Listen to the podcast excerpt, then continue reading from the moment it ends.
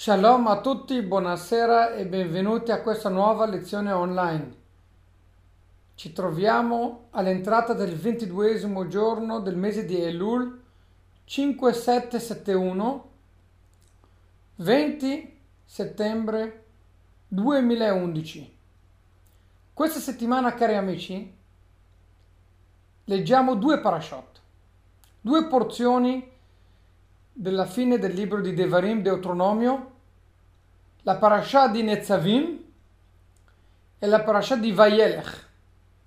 Spesso queste due parashot vengono unite per via del fatto che ci, ci si trova in un periodo dove abbiamo diversi, eh, diverse festività che prendono il posto delle parashot quando una festa cade di Shabbat, come Yom Kippur quest'anno, allora con lo Shabbat invece di leggere la parasha settimanale leggiamo il contenuto della Torah che parla di Yom Kippur. Per cui quello Shabbat noi non leggeremo la parasha, per via di ciò Netzavim Vayelach vengono unite per compensare quello Shabbat che noi non leggeremo la parasha settimanale. Per cui spesso Netzavim Vayelech vengono unite perché in questo periodo ci sono sempre delle festività e alla fine appena una festività cade di Shabbat vengono unite Netzavim Vayelech per compensare questa mancanza di questo Shabbat che si legge una parasha. L'argomento che tratteremo insieme è relativo a un punto molto importante di grande insegnamento attuale, di attualità nella vita quotidiana di ognuno di noi, in particolare in questo ventunesimo secolo, ovvero il rapporto tra la Torah nella sua originale veste, nella sua integrità, applicata al mondo d'oggi, alla modernità del nuovo e terzo millennio. Il titolo di questa lezione chi ha l'autorità di rimpacchettare la Torah secondo la veste del di oggigiorno.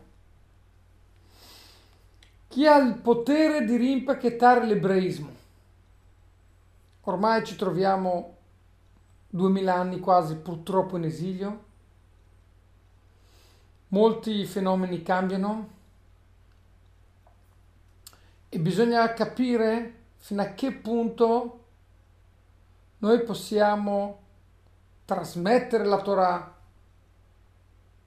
con una veste moderna, tecnologica, tipologia diversa, ovvero chi ha il potere di spacchettare la Torah dalla sua veste originale e ripresentare una veste nuova, moderna, attuale, che può colpire le nuove generazioni, i giovani d'oggi, che hanno bisogno di messaggi più,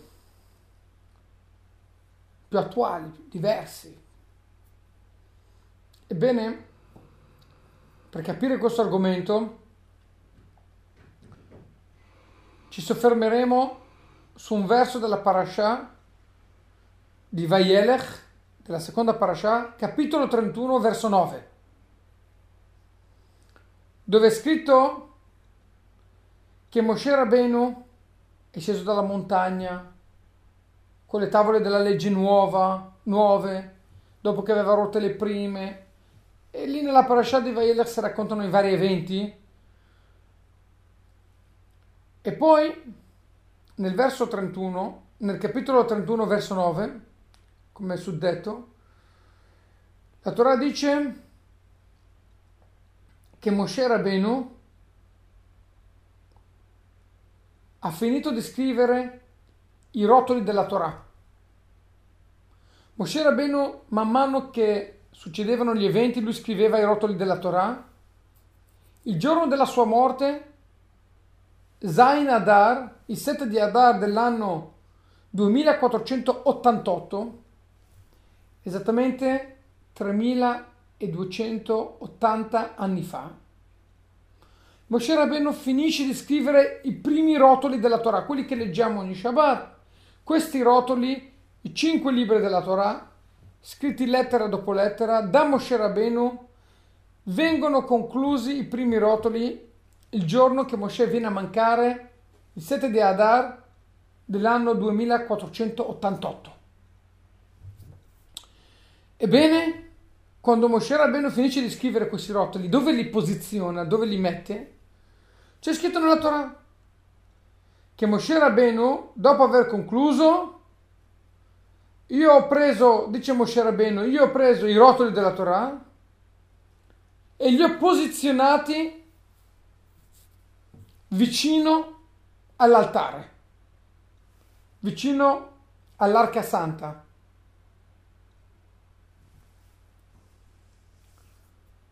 Cosa vuol dire vicino all'arca santa?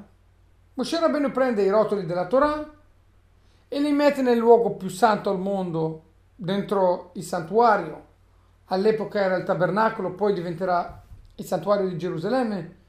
Ebbene, lui prende questi rotoli, li mette dentro, li mette dentro l'arca santa, vedremo adesso tra poco se dentro o accanto all'arca santa, e Moshe Rabbeinu ci descrive questo concetto in maniera specifica. Io ho scritto i rotoli e li ho posizionati vicino all'arca santa.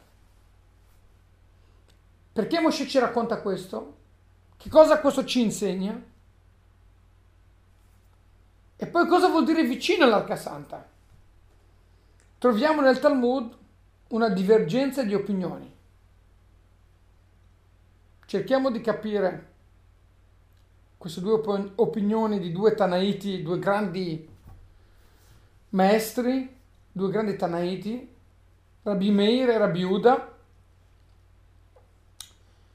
Ebbene, dopo che capiremo queste due opinioni, inizieremo a capire perché la Torah ci ha detto questo concetto e cosa ci insegna questo concetto. E perché è così importante da specificare che io ho messo i rotoli vicino all'arca santa. Iniziamo dalle radici.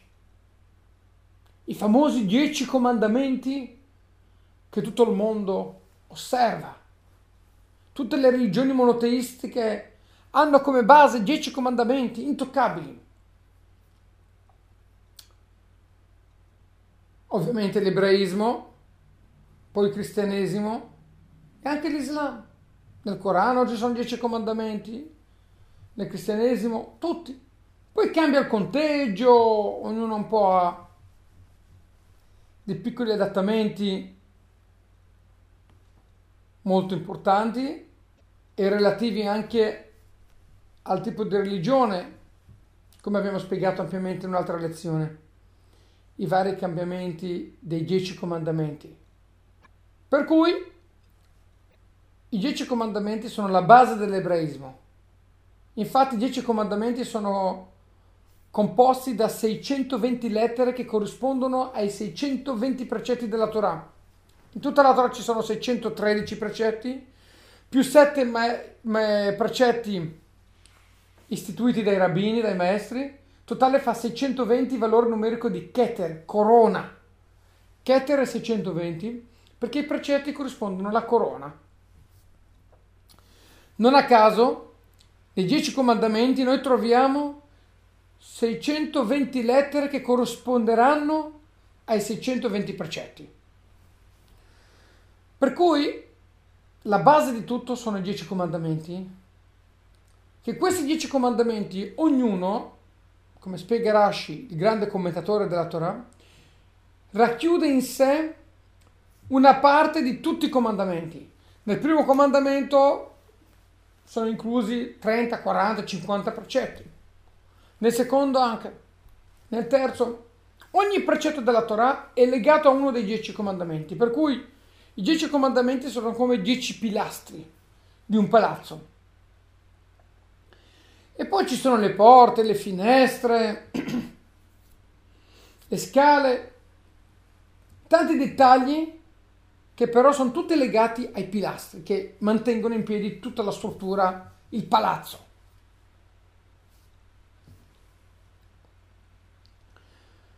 Per cui ci dice la Torah che i dieci comandamenti, le tavole della legge che racchiudono questi dieci comandamenti, hanno vicino a loro i rotoli della Torah che Moshe Rabbeinu ha scritto. Per cui avremo la base di tutto, i dieci comandamenti, e il commento, la spiegazione, i rotoli della Torah. In altre parole, la Torah ci vuole specificare che la base e la spiegazione della base sono vicini, sono legati fra di loro. Però ci sono due tipi di legami, due modi come vedere questo attaccamento tra i dieci comandamenti, ovvero le tavole della legge, e i rotoli della Torah che sono la spiegazione dei dieci comandamenti. Vediamo le due opinioni. Dice il Talmud che c'è un serio dibattito tra due grandi maestri, due grandi luminari, il famoso Rabbi Meir sepolto a Tveria, Rabbi Meir Balanes, e Rabbi Yehuda, un altro grandissimo maestro. Questo dibattito lo troviamo nel trattato di Talmud Baba Batra, pagina 14a e b. Secondo Rabbi Meir,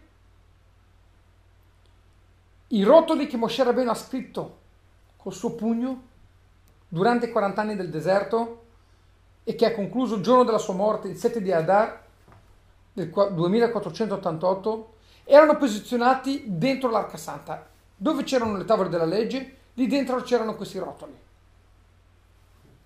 Dove? A lato. Dentro l'arca santa, a lato. Questa è l'opinione di Rabbi Meir. Viene Rabbi Uda e dice a Rabbi Meir, come tu puoi dire che si trovavano dentro l'arca santa? Non è possibile. C'è scritto nella Torah, a lato. E io ho messo i rotoli della Torah a lato dell'arca santa. A lato non vuol dire dentro al lato, vuol dire a lato. Per questo dice Rabbi Uda che secondo lui c'era come una specie di un ripiano che usciva fuori dall'arca santa sulla quale erano appoggiati i rotoli della Torah. Cosa vuol dire a lato? A lato dell'arca santa. Per cui secondo Rabbi Meir si trovavano a lato dentro, dentro la casanta ma a lato, invece secondo la Biuda si trovavano proprio a lato, come è scritto letteralmente nella Torah, a lato non vuol dire dentro lato, ma vuol dire fuori, a lato, accanto all'Arca Santa. Per cui si capisce molto meglio l'opinione di Rabbi, Me, di Rabbi Uda. Rabbi Uda dice a lato vuol dire a lato. Invece Rabbi Meir deve interpretare a lato perché la Torah deve dirmi a lato? Se dentro l'arca santa, potevo, perché deve dirmi a lato? Passava a dire dentro l'arca santa. Rabbi Meir ti dice, guarda, la Torah vuole che le tavole della legge, le due tavole della legge, quelle integre e quelle dopo rotte, siano vicino e che i rotoli siano a lato di queste. Ovvero che i rotoli non si trovino in mezzo tra le tavole integre e quelle rotte, no, che si trovano a lato. A questo punto dice Rabbi Meir che la Torah quando dice a lato ti vuole escludere la possibilità di metterli tra le tavole della legge intere e quelle rotte, bensì metterle a lato. Rabiuti ti dice perché devi entrare in questo pensiero così contorto. A lato vuol dire a lato, fuori. Per cui Rabbi Uda dirà a lato vuol dire accanto, Rabbi Meir vuol dire a lato dentro ma non in mezzo tra due, le due tavole della legge, i due blocchi delle due tavole della legge, bensì a lato, per capire cos'è la differenza tra Rabbi Meir e Rabbi Uda. Perché discutono? Perché Rabbi Meir poi deve entrare in un pensiero così complesso e dire che è dentro ma a lato. Cosa importa a Rabbi Meir interpretare il verso come dice Rabbi Uda in maniera logica e palese? A lato vuol dire accanto all'arca santa. No, Rabbi Meir non è d'accordo. Non, non gli piace questa idea, deve essere dentro ma a lato. Per cui c'è qualcosa che Rabbi Meir, eh, c'è qualcosa che spinge Rabbi Meir a pensare in questa maniera un po' strana, un po' contorta, come dicevamo prima. Per cui vogliamo capire cos'è la differenza tra Rabbi Uda e Rabbi Meir? Perché Rabbi Meir non interpreta in maniera logica come Rabbi Uda? Perché c'era bisogno di mettere i rotoli vicino all'arca santa? si potevano mettere qualsiasi posto.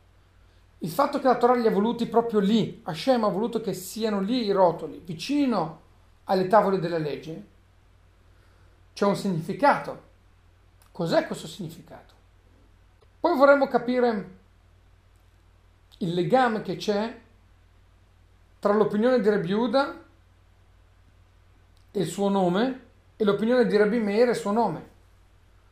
Come noi sappiamo, ogni nome di ogni grande maestro rappresenta la sua vitalità, la sua essenza, la sua grandezza, il suo carattere.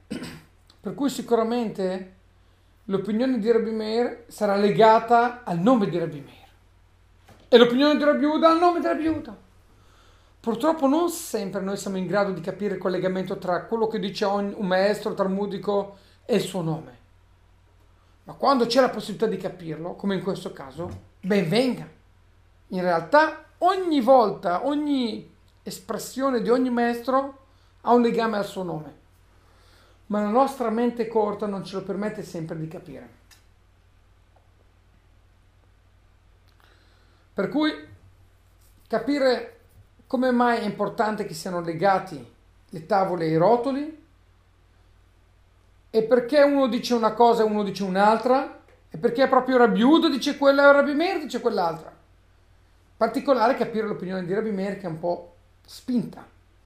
Infine, noi vorremmo capire quale grande insegnamento di vita pratica ci dà questo verso, queste due opinioni talmudiche. Sicuramente tutto ciò che ci insegna la Torah ha un grande insegnamento di vita pratica, perché la Torah non è un libro di filosofia, di pensiero, come molti vogliono usare la Torah come qualcosa.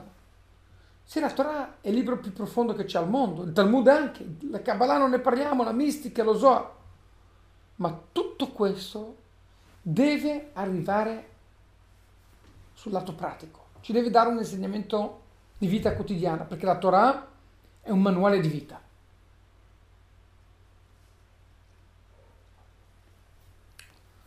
Dicevamo prima che i dieci comandamenti sono la base della Torah. 620 lettere, 620 precetti. Tutti i precetti sono legati a uno dei dieci comandamenti sono rappresentati da una delle 620 lettere della Torah, dei dieci comandamenti. Per cui è chiaro che i dieci comandamenti sono la base, sono l'essenza o i pilastri come abbiamo detto prima. E poi i 620 precetti sono le ramificazioni, sono i dettagli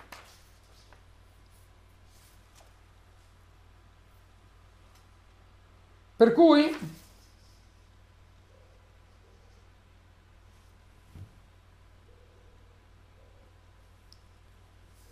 possiamo dire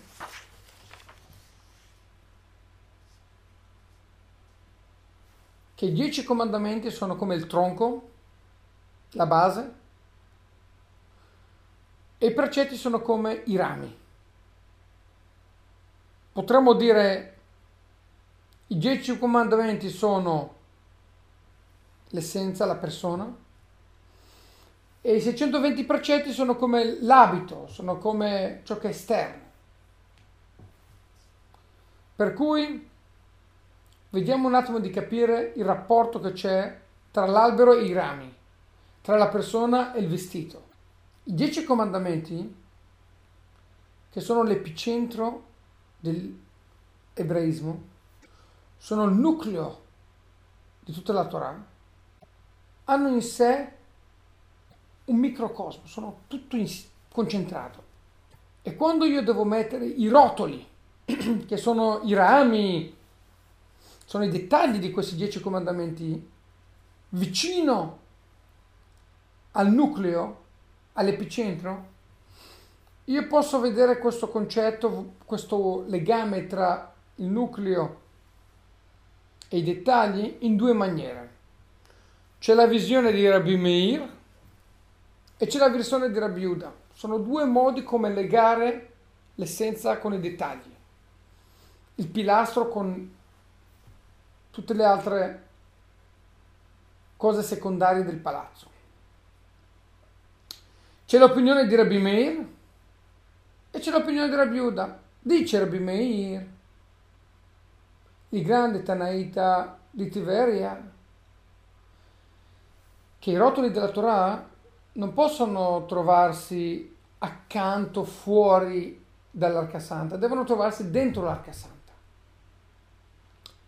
Non è possibile scindere le due cose, non, po- non è possibile separarle neanche minimamente.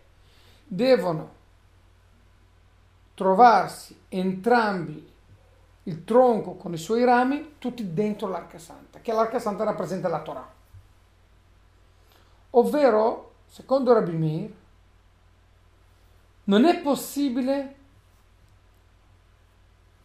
trasportare la Torah in una veste diversa, più moderna, più attuale. La Torah deve essere totalmente, integralmente, sia il nucleo, le fondamenta, i pilastri, sia i dettagli devono tutti essere dentro l'Arca Santa, non si può muovere di un millimetro. Questa è l'opinione di Rabbi Meir. Viene Rabbi Yoda e dice no. Come fai a comunicare a un ebreo del terzo millennio un concetto biblico? se lo mantieni nella sua veste originale, rischia di essere visto come qualcosa di superato, rischia. Come puoi, uh, in un'era tecnologica, di telefonini, computer e internet, pensare di non trasmettere la Torah usando queste tecnologie, come facciamo noi a Virtual Shiva? Baruch Hashem. Secondo Rabbi Uda, per poter convincere un laureato in una delle più grandi università del mondo, a Yale University, Harvard University, che Dio ha creato il mondo come c'è scritto nel primo verso della Torah Bereshit Bara Elohim et Hashemayim Vetaretz, e non secondo la teoria di Darwin, ebbene, secondo Rabbiuda, è necessario prendere la Torah e metterla in un vestito più moderno. Praticamente Rabbi Uda dice che bisogna fare comunicazione con la Torah. Chi è che ha inventato la comunicazione, la pubblicità, marketing? Il primo è Arabiuta. Non è una novità dell'ultimo secolo, la pubblicità. Rabbi Uda ti dice che i rotoli della Torah, i rami, i dettagli, devono essere attaccati alla Torah vicino all'Arca Santa, ma non dentro. Possono essere vestiti con un'apparenza moderna per poter essere trasmessi meglio, per essere concepiti meglio, per essere ricevuti da, da tutta la massa. Per cui dice Rabbiuda che è vero che i dieci comandamenti si trovano dentro l'Arca Santa, però i rami, i precetti, le mitzvot, i cinque libri della Torah si trovano accanto all'Arca Santa, a lato dell'Arca Santa.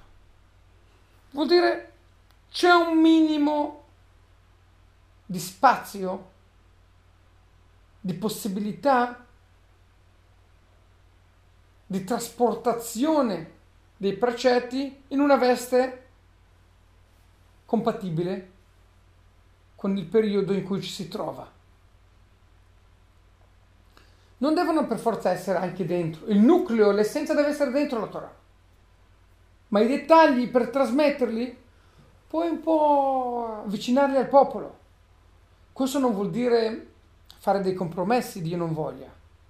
Questo non vuol dire cancellare dei precetti della Torah che oggi non sono più attuali, come dicono alcuni purtroppo, come vogliono fare i riformisti, cancellare qualche precetto biblico perché non è più attuale.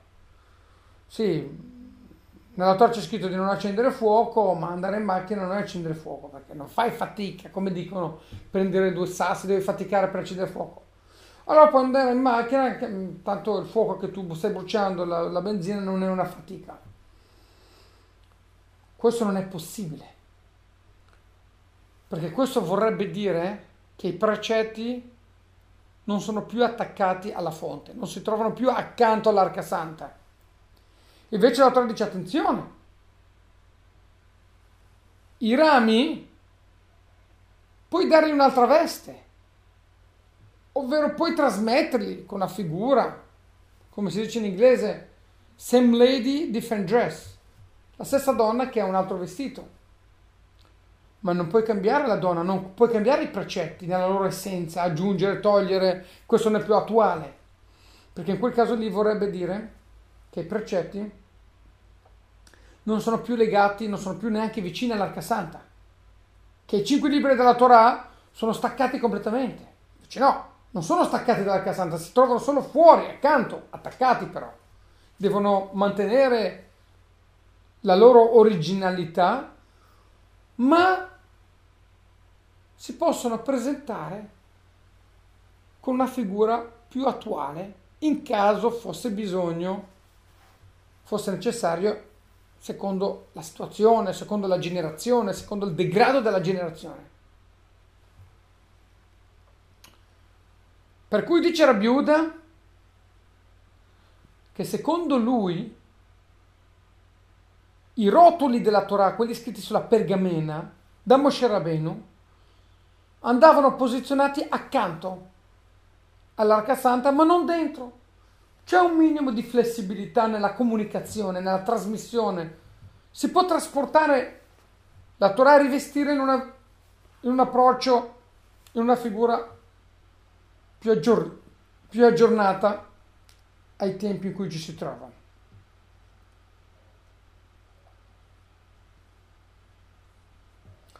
Per cui la differenza tra questi due grandi maestri è che uno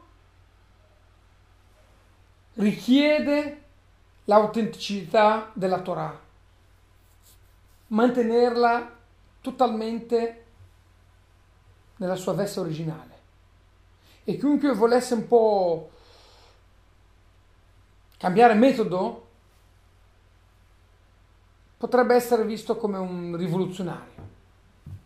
Questa è la versione di Rabbi Meir. Rabbi Meir segue quella corrente rabbinica che dice che la Torah va studiata solo nel Talmud nella veste originale, non bisogna usare la radio, la televisione, internet. Proprio di recente, due settimane fa, nella giornata della cultura ebraica europea, 4 settembre 2011,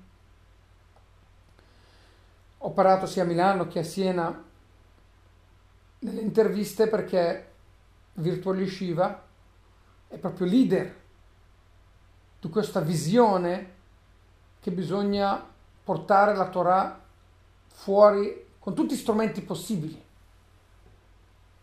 Come ci insegnava Rebbe di Lubavitch, e come questo discorso del Rebbe di Lubavitch che stiamo adesso approfondendo insieme, dell'anno 1969, Tafshin Haftet, Parashat di Vayelech, quel Shabbat lì Rebbe ha dato questo approfondimento, questa diver- diversità tra Rabbi Yuda e Rabbi Meir.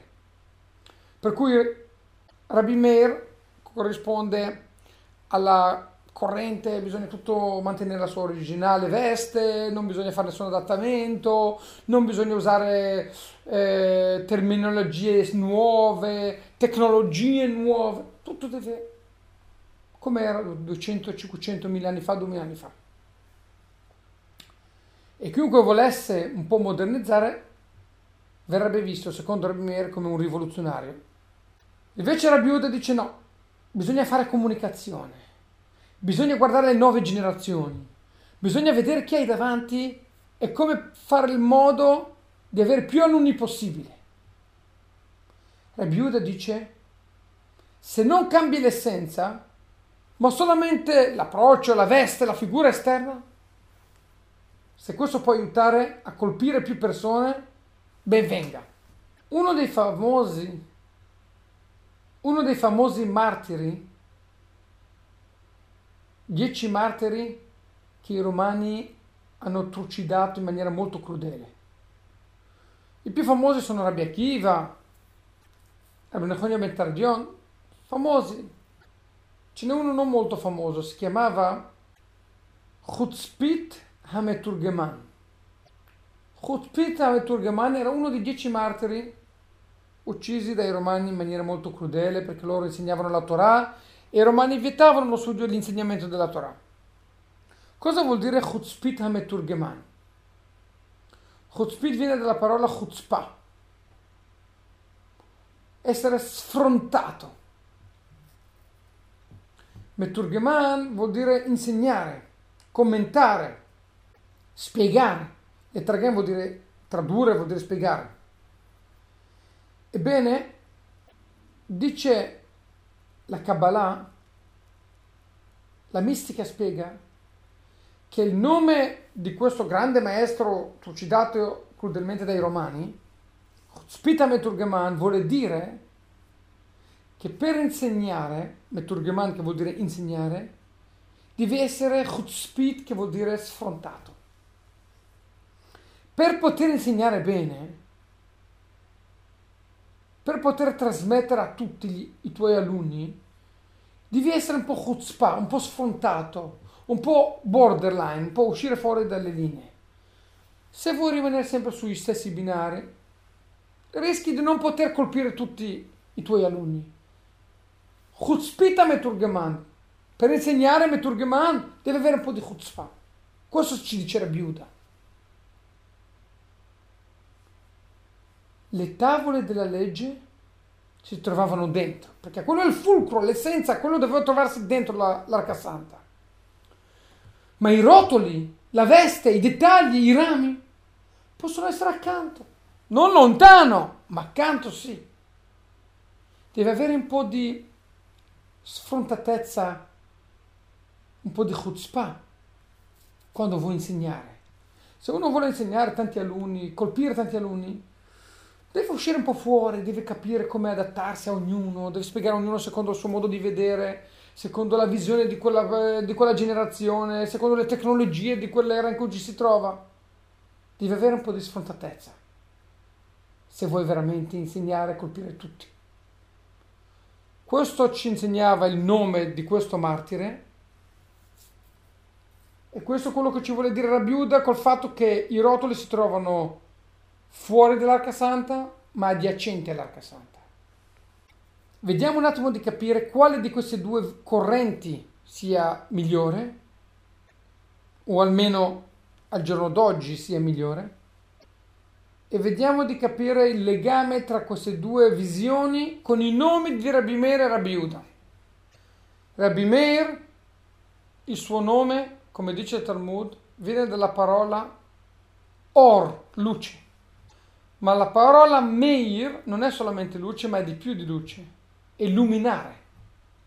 Perché c'è colui che dà la luce, emana la luce, che si chiama Maor. Per cui Rabbi Meir è corrisponde, il nome Rabbi Meir corrisponde al significato di colui che emana luce, un luminare. Rabbi Meir, lui era il luminare della generazione. Lui era un maestro superlativo.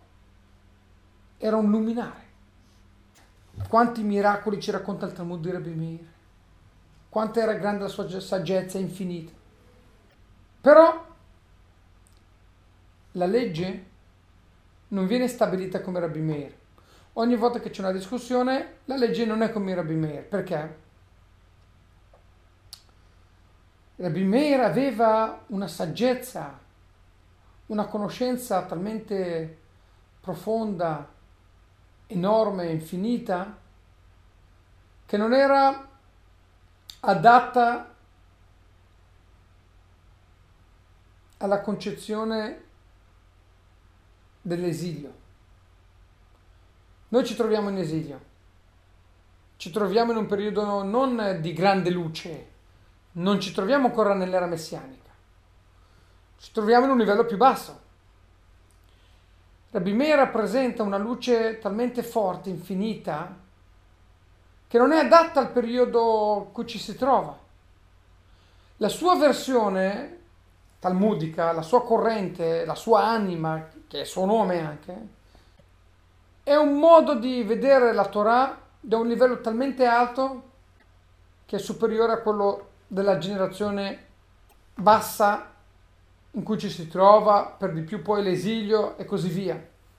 Ovvero, come viene spiegato anche nella mistica, la differenza tra l'opinione di, Rab- di Becciamai e Betilel. Oggigiorno la legge viene stabilita come Betilel, quando arriverà Mashiach sarà come Becciamai. Si spiega perché? Che Betilel non è superiore a Becciamai, è più basso di Becciamai, ma è più adatta alla sua opinione all'epoca dell'esilio, quando non c'è la rivelazione messianica, dove la rivelazione di, divina non è così elevata, così infinita, per cui Betilel è più compatibile con il periodo in cui ci si trova. Ma quando arriverà Mashiach ci sarà una luce così alta, allora la, la, la legge ebraica verrà stabilita come Becciamai perché la versione di Becciamai è superiore.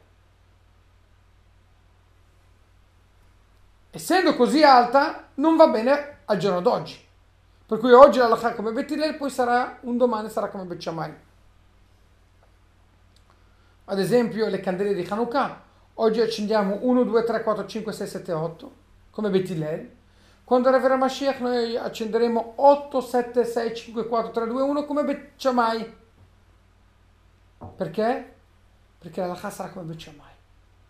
Quando quando il mondo sarà elevato una dimensione superiore di oggi, a quella di oggi, noi potremo concepire e adattarci al livello spirituale di Becciamai. Questo vale anche per Rabbi Uda Rabbi Meir. Rabbi Meir è un luminare. Cos'è un luminare? Il sole quando dà la luce, illumina, non prende in considerazione chi deve ricevere, quanto deve ricevere. Lui dà la luce nella sua forza infinita, potente. Poi se brucia, fa troppo caldo, causa dei danni, incendia, al sole non importa, al luminare non importa.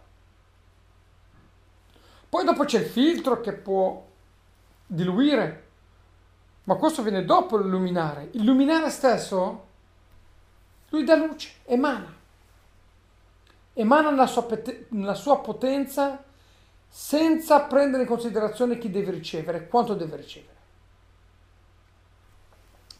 Per cui Rabbi Meir, che è luminare, rappresenta uno studio, una dimensione spirituale dove non si prende in considerazione gli alunni, non è, inter- non è importante chi riceve, quanto riceve, l'importante è che la luce sia nella sua autenticità, nella sua integrità, nella sua forza originale, che non venga diluita, non venga contratta per adattarla a chi deve riceverla. Non è importante chi deve ricevere.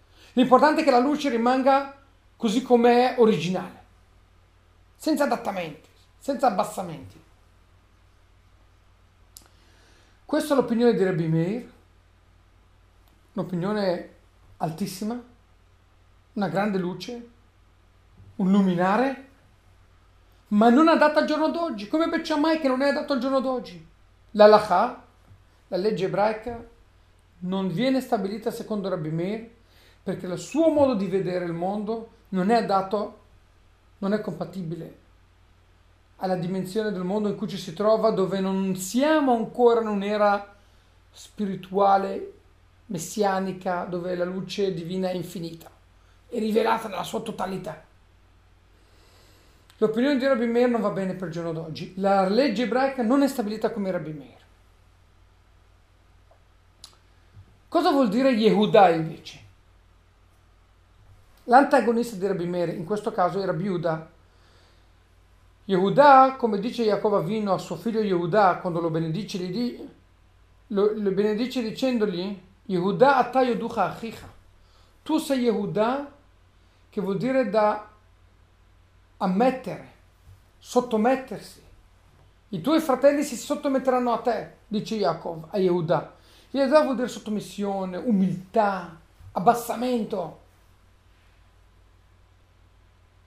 Yehuda ci dice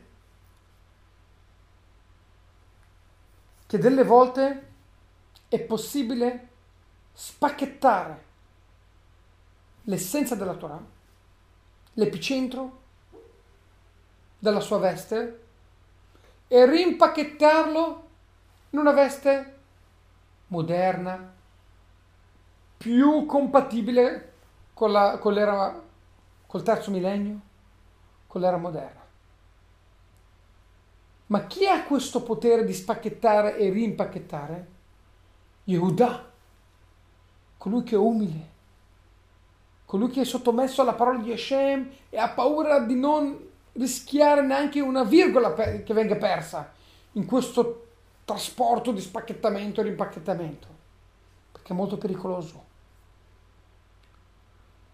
Questa azione non può essere fatta da qualcuno che si sente orgoglioso e dice io interpreto la Torah, io l'ho dato al giorno d'oggi, io.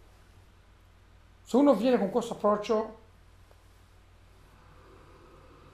è già sbagliato perché è molto pericoloso questo approccio e può farlo solamente chi è totalmente umile, sottomesso da Hashem e non vuole altro che permettere alla parola di Hashem che venga raggiunta da tutti, in ogni posto. Allora solo uno così che ci tiene così tanto alla parola di Hashem può fare questa migrazione, questo cambiamento di veste esterno solamente, perché lui ci tiene così tanto che farà sicuro che non verrà perso niente in questo tragitto. Ecco che il nome di colui che tiene che i rotoli della si trovavano attaccati ma fuori è Yehuda, umiltà, sottomissione. Yehuda ha questa forza, ha questa possibilità perché lui è umile, rappresenta l'umiltà e chi è molto umile può permettersi di trasportare una veste adatta alla nuova generazione, al degrado della generazione, senza fare mai compromessi, perché si rimane sempre attaccati all'arca santa, ma solo la veste esterna, la figura, la visione, il marketing. Una volta qualcuno mi ha scritto dicendomi Rav Bechor, perché continui sempre con queste tue lezioni su internet, tecnologia, pubblichi libri di tecnologia nella Torah come la grande svolta, insisti a parlare di psicologia, di tutti questi concetti. Parla la Torah, della sua integrità, della sua origine, perché vuoi fare tutti questi adattamenti, queste modernizzazioni? Ebbene, gli ho risposto, hai ragione. Se io avessi solamente degli alunni eccelsi, io seguirei solamente il sistema di Rabbi Meir. Ma io seguo la corrente di Rabbi Uda. Io cerco di colpire la più grande massa. Purtroppo non tutti gli alunni sono a livello di seguire un livello troppo alto. Delle volte porti la Torah nella vita pratica, nella psicologia, nella tecnologia. Riesci a colpire quelli più lontani sperando che poi li avvicini alla Torah e li porti nell'essenza, nel nucleo della Torah. Non adattare la Torah al mondo facendo compromessi, Chas Shalom, solamente in una veste un po' più moderna, per andare più lontano. Gli ho detto, hai ragione, ma tu vivi già nell'era messianica, caro mio, gli ho detto. Vivi già nell'era di Rabbi Meir, luminare tu. Io sono ancora nell'esilio, sono ancora basso. Rabiuda, non mi considero rabiuda, Shalom, spero. Con molta umiltà cerco di trasportare, mantenendo al 100% fulcro della Torah, la sua essenza. Tutti i 613 precetti più i 7 della Banan, 620, nella loro integrità, ma con una faccia una veste moderna. Questa è la strada che ci ha insegnato Rebbe di Lubavitch. Che la nostra generazione, che è una generazione orfana, dopo quello che ha visto durante la seconda guerra mondiale, la tragedia dei campi di concentramento. Molti purtroppo hanno perso la loro fede, purtroppo davanti a una realtà così crudele, questo pericolo poteva, potrebbe sorgere e purtroppo è successo. Il nostro dovere è impegnarci al massimo secondo la strada di Rabbi Uda, come Rebbe insegnava a mandare maestri in tutto il mondo, avvicinare le persone più lontane, usare le tecnologie più lontane, in modo che la parola di Hashem possa raggiungere il mondo intero preparare il mondo intero e renderlo idoneo per ricevere la redenzione. Per cui ricordiamoci i due approcci, ricordiamoci che ci troviamo in esilio e la legge ebraica stabilisce che bisogna seguire Rabbi Uda e non Rabbi Meir.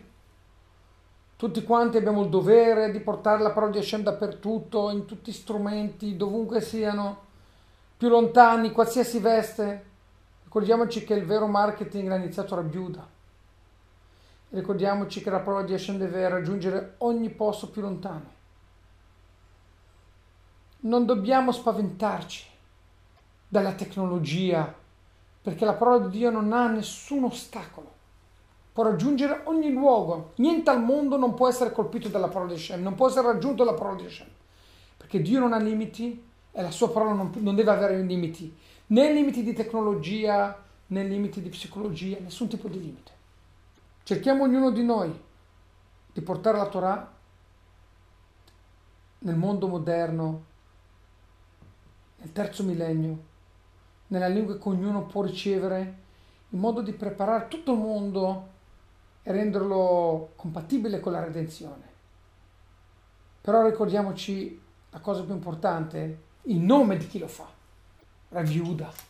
Solo chi è veramente umile, che non rischia di cambiare neanche una virgola, solo lui può fare questo, perché non rischierà di compromettere, di condizionare, di cambiare neanche mezzo precetto della Torah. A questo punto capiamo chi può spacchettare e rimpacchettare la Torah. Capiamo perché Moshe Rabbeinu ci specifica che i rotoli si trovavano vicino all'Arca Santa, perché vuole darci questo messaggio che i dettagli devono essere vicino al fulcro. E perché discutono Rabbi e Rabbi Uda? è perché la lacha, la legge viene fissata come Rabiuda, attaccato all'arca santa, ma fuori dall'arca santa. Portiamo la Torah fuori dappertutto.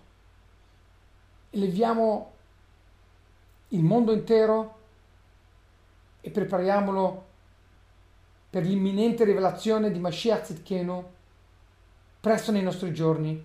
Amen.